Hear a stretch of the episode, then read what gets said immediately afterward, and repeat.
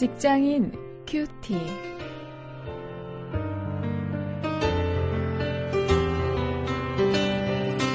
여러분 안녕하십니까? 1월 23일 오늘도 계속해서 창세기 24장 15절부터 20절 말씀을 가지고 오늘은 생활 신앙을 주제로 말씀을 묵상하십니다. 행동하는 신앙 이런 제목입니다.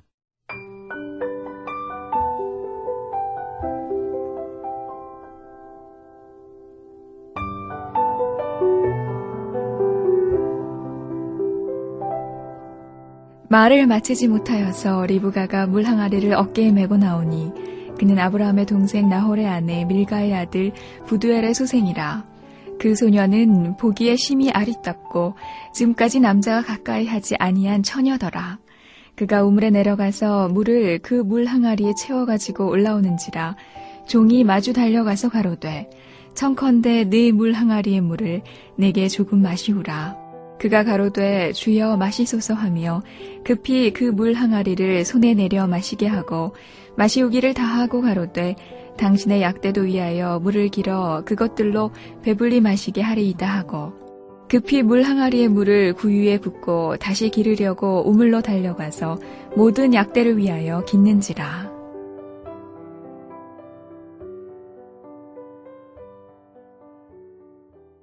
저는 그렇게 생각합니다. 한 사람이 정말 마음속에 우러나서 착한 일을 하고 선한 일을 하는 것, 그것만 의미가 있다고 생각하지 않습니다. 인간의 마음은 본래 악해서 그런 선한 마음이 잘 생기지 않습니다. 남을 의식하든지 어, 어떤 그런 계기를 통해서 선한 행동을 한다면 그것이 6개월 되고 1년 되고 5년 되고 10년 되고 어, 그러면 그게 평생 인격이 되지 않을까 생각을 합니다. 그래서 제 아이들을 가르칠 때도 마음에 우러나서 행동하는 것, 어, 그것보다 더 이전에 행동을 통해서 그런 마음이 생기게 하는 것, 어, 이것 강조하는 편입니다. 오늘 우리가 생활에 구체적으로 나타나는 행동하는 신앙의 모습을 한번 생각해 보기를 원합니다. 15절에서 20절 오늘 본문 속에 이 리브가가 한 길손에게 보인 행동은 이 생각하기에 따라서는 과도한 친절 같아 보입니다. 이 길손에 마실 물을 기꺼이 떠주는 것뿐만 아니고 오랜 여행을 하느라고 지친 그 약대, 낙타들의 그 배를 모두 채울 정도로 어, 많은 물을 길어주는 그 행동, 이건 사실 그리 수월하지 않았을 것입니다. 그러나 이런 친절이야말로 리브가의 생활 신앙을 엿볼 수 있는 것입니다. 물론 아브라함이나 로색에서 볼 수 있었던 것 같이 리브가의 이런 모습도 그 집안의 어른들에게서 배고, 보고 배운 어, 그런 신앙일 것입니다. 이 리브가의 행동을 묘사하는 그 단어들을 가만히 살펴보면 급히 했다. 또 달려가서 했다. 어, 이런 묘사들이 어, 자주 나타나고 계속 반복적으로 나타나는 것을 볼 수 있습니다. 이건 단순히 과도한 친절이 아니고 생활 속에 배어 있는 그런 신앙의 모습이라는 것 우리가 좀 꼭 기억해야 합니다. 이렇게 리브가가 여자의 몸으로 그 길손의 약대들에게도 물을 길어 마시게 한 것은 대단한 일입니다. 그녀가 물을 길었던 우물은 아래쪽에 있어서 이 물을 길어 올라와야 하는 곳이었습니다. 16절을 보면은요. 더구나 그 긴 여행에 지쳐있던 그 낙타가 열필이나 되었습니다. 그 낙타들에게 모두 물을 마시게 하는 일은 여자로서 그리 쉽지 않았을 것입니다. 예, 그랬기 때문에 리브가는 급히 서둘러서 물을 깃고 뛰어다니면서 약대들에게 물을 주었을 것입니다. 우리의 신앙도 이렇게 적극적인 행동으로 좀 나타나야 합니다. 우리 크리스천들이 좀 잘하는 것이 있으면 좋겠습니다. 이 일터에서 굳은 일을 앞장서서 우리가 할 수 있다면 우리가 크리스천임을 알릴 수 있는 좋은 기회가 될 것입니다.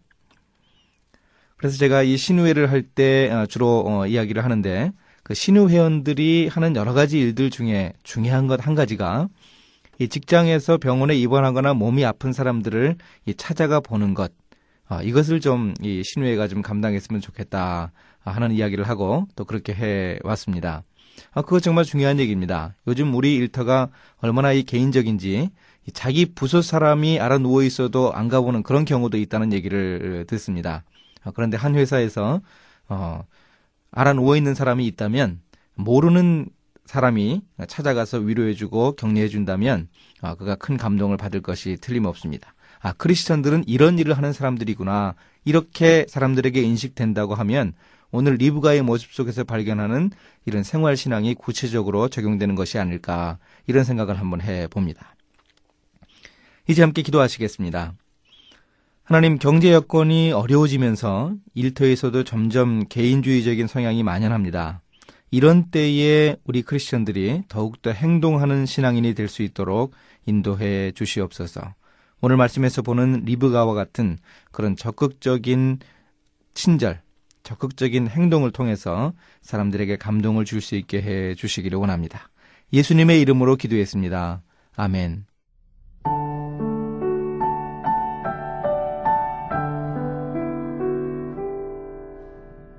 샤롯 브론테의 대표 소설 제인 에어에 이런 구절이 있습니다. 인간은 걱정도 위험도 없는 가운데 만족을 발견할 것이라고 말해도 소용없다. 인간에게 필요한 것은 행동이다. 그리고 만약 행동이 발견되지 않을 때 인간은 그것을 만들어낼 것이다. 브론테가 그려내는 여인의 모습은 당시 감상적인 연애 소설의 여주인공과 달리 자립 정신이 강한 여인이었습니다.